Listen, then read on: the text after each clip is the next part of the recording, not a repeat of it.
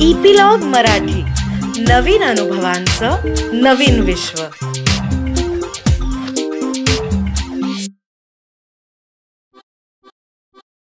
नमस्कार मंडळी मी रीमा अमरापूरकर. आजच्या बायोस्कोपच्या ह्या भागात तुमचं खूप खूप स्वागत आहे. आजच्या आपल्या गोष्टीचं नाव आहे रेखा आणि ती लिहिली आहे रेणू गावस्कर यांनी. देशातल्या कुठल्याही महानगरासारखं हेही एक महानगर. एकीकडे गगनचुंबी इमारती आणि त्याच्या पलीकडे झोपडपट्टी. हळूहळू त्या झोपडपट्टीचं एखाद्या नगरात रूपांतर होतं. छोटी पत्र्याची कशाबशा रचलेल्या घरांची बेसुमार वाढ होते आणि माणसं तिथं दाटीवाटीनं राहू लागतात. अशाच एका वस्तीच्या अगदी प्रवेशद्वारातच मला रेखा भेटली. नावाप्रमाणेच एखाद्या नीटस रेखेसारखी सुरेख रेखा. रेखाची आणि माझी पहिली भेट मला तरी खूप संस्मरणीय वाटते. कितीतरी वर्ष झाली त्या भेटीला. पण आता लिहिताना त्या भेटीचे बारीक सारीक तपशीलसुद्धा जसेच्या तसे नजरेसमोर उभे आहेत. एका सामाजिक संस्थेच्या माध्यमातून मी त्या वस्तीत पोचले. पौगंडावस्थेत प्रवेश केलेल्या मुलींच्या शिक्षणाविषयी काम करणारी संस्था होती ती. तिथल्या सामाजिक कार्यकर्तीनं पत्ता तर बरोबर दिला होता. पण त्या अस्ताव्यस्त पसरलेल्या वस्तीच्या प्रवेशद्वाराशीच मी गोंधळून जाऊन उभी होते. त्यावेळी माझ्या मदतीला धावून आली ती रेखा. माझं लक्ष नव्हतं पण मला वाटतं ती केव्हाची मला बघत होती. माझं हरवणं तिला समजलं होतं. त्यामुळे एकदम पुढे येऊन तिनं माझा हातच धरला. विचारायला लागली मला ताई कुठं जायचंय? मी येऊ का सोबत तुमच्या? इथेच राहते मी. मी रेखाकडे पाहिलं आणि बघतच राहिले. गहू वर्ण त्याच्यावर खुलून दिसणारी कुरळ्या केसांची महिरप गालांवर उतरलेल्या बटा मोठे डोळे पातळ ओठ आणि त्यातून डोकावणारे पांढरे दात. त्या दहा अकरा वर्षांच्या मुलीला सौंदर्यानं आपलं दान उदार हस्तानं प्रदान केलं होतं. केसांचा लठ्ठ शेपटा पुढे घेऊन पाय नाचवत ती मुलगी मला विचारत होती मी येऊ सोबत? पुढची तीन एक वर्ष रेखा माझी तिथली सोबतीणच झाली. रेखा मूळची राजस्थानची. तिच्या पुष्कळ आरसे आणि गोंडे लावलेल्या परकर पोलक्यावरून ते सहज समजून यायचं. राजस्थानातून सुतारकामात कुशल असणारे वडील आधी आले आणि खोली मिळाली तशी त्या गृहस्थानं आपल्या कुटुंबाला देखील इथं बोलावून घेतलं. रेखाला चार भावंड. रेखा सर्वात थोरली. पैशांच्या अभावाचा ताण आईबापाच्या चेहऱ्यांवर सतत जाणवायचा. कामामुळे करवादलेली आई आणि बायको पोरांवर डाफरत विडी ओढणारा बाप. असं त्या कुटुंबाचं चित्र होतं. पण त्या दारिद्र्यातही मुलं हसत होती खेळत होती. मुख्य म्हणजे वस्तीच्या जवळच असलेल्या शाळेत जात होती. रेखा जेवढी देखणी होती तेवढीच गुणी होती. नवनवीन शिकायची तिला भारी हौस. आपलं हे प्रेरणास्त्रोत तिनं कसं काय टिकवलं होतं कोण जाणे. कारण रेखाच्या घरी तिच्या लग्नाचे पडघम तेव्हापासूनच वाजायला लागले होते. एवढी चौथी झाली की तिचे हात पिवळे करायचे. असे बेद घरात घाटत होते. मात्र लग्नाचा विषय निघाला की तिसरीतली रेखा गोरीमोरी व्हायची. मेरी स्कूल बंद हो जायगी असं डोळ्यात पाणी आणून म्हणायची. आपल्या आईचं मन वळवण्यासाठी आर्जव करायची. रेखाला गोष्टी ऐकण्याचं विलक्षण वेळ होतं. पण ते नुसतं ऐकणं नव्हतं. ते कथामय होऊन जाणं होतं. गोष्ट थोडी पुढं सरकली की रेखा पुढं सरकलीच म्हणून समजा. म्हणजे आपण समजायचं की रेखा त्या गोष्टीतलं एक पात्र झाली आहे गोष्टीतल्या पात्रांशी त्यांच्या सुखदुःखांशी संपूर्णपणे एकरूपता साधण्याची किमया तिनं साध्य करून घेतली होती.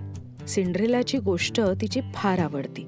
त्यातली सिंड्रेला सुखी झाल्यावर तिनं तिची राजपुत्राशी गाठ घालून देणाऱ्या परीला परत बोलावून तिच्यासारख्या अनेक दुःखी मुलींना सुखी करायला सांगायला हवं होतं असं रेखाला वाटायचं. रेखाला गोष्ट सांगायला सांगितली की त्या गोष्टीचा शेवट बदलून तो संपूर्ण सुखांत व्हायचा. रेखाला लग्नाचं भय वाटायचं.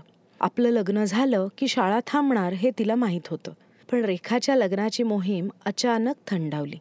दुःख एवढ्याचंच की ती मोहीम थंडावली खरी पण त्यामुळे तिचं शिक्षण नाही वाचू शकलं. झालं असं की रेखाच्या चुलत बहिणीचं राजस्थानात लग्न ठरलं. दहेज इतकं भारी होतं की त्यात रेखाच्या वडिलांनाही कर्ज काढणं भाग पडलं. रेखाचं लग्न तात्पुरतं पुढे ढकललं गेलं. मग दुसरंच संकट उभं राहिलं. रेखाच्या आईवडिलांनी पैशांच्या गरजेपोटी घराच्या आसपास असलेल्या एका श्रीमंत घरात रेखाला मुलं सांभाळण्यासाठी नोकरीला ठेवण्याचा निर्णय घेतला. त्या दिवसात मी दररोज रेखाच्या घरी जात असे. तिच्या आईवडिलांची समजूत घालण्याची पराकाष्ठा केली मी. आमचं संभाषण सुरू असे तो रेखाच्या डोळ्यातून सारखं पाणी यायचं. बारा तेरा वर्षांच्या त्या मुलीला एकीकडे माझा आधार वाटायचा पण त्याच वेळी मी तिला वाचवू शकणार नाही असंही तिला वाटत असावं. ते वाटणं पोकळ नव्हतंच. रेखा आपल्या वडिलांना ओळखत होती. आईचं दबलेपण तिला समजत होतं. शेवटी व्हायचं तेच झालं. आमचा आग्रह वाढल्यावर रेखाच्या वडिलांनी तिला राजस्थानला पाठवून द्यायचा आपला निर्णय जाहीर केला. मग आम्हीच थांबलो. निदान रेखा इथं राहू दे असा विचार केला. रेखाची शाळा सुटली. रेखा कामाला जाऊ लागली. याला खूप महिने झाले. सुरुवातीला रेखाचे फोन यायचे. मी देखील तिला तिच्या वडिलांच्या नंबरवर फोन करत असे. कधीतरी रेखा फोनवरच गोष्ट सांगा असा आग्रह धरायची. मग आम्हा दोघींनाही तिच्या शाळेच्या आठवणीनं भरून यायचं. हळूहळू आमचा संपर्क थांबला. कधी तिकडून गेले की रेखाची हमखास आठवण यायची. शाळा सुटण्याच्या वेळी तिची भावंड दिसायची. रेखा आठवण काढते असं सांगायची. एकदा रेखाचा फोन आला. म्हणाली कामावर आलीये. घरात कोणी नाही म्हणून फोन लावलाय. त्यावेळचा रेखाचा आवाज काहीसा वेगळा होता. एखादी बातमी सांगताना होतो ना तसा. मी तिला काही विचारणार एवढ्यात रेखाच बोलायला लागली. ताई मला माझ्या इथल्या बाई लिहाय वाचायला शिकवतात.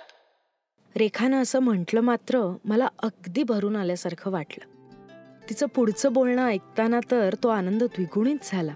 रेखाच्या बाई तिला गोष्टींची पुस्तकं देत होत्या चित्रांचे कागद देत होत्या. त्यांच्या लहान मुलाची इंग्लिश भाषेतली चित्रमय पुस्तकं देऊन तिला इंग्लिश शिकवत होत्या.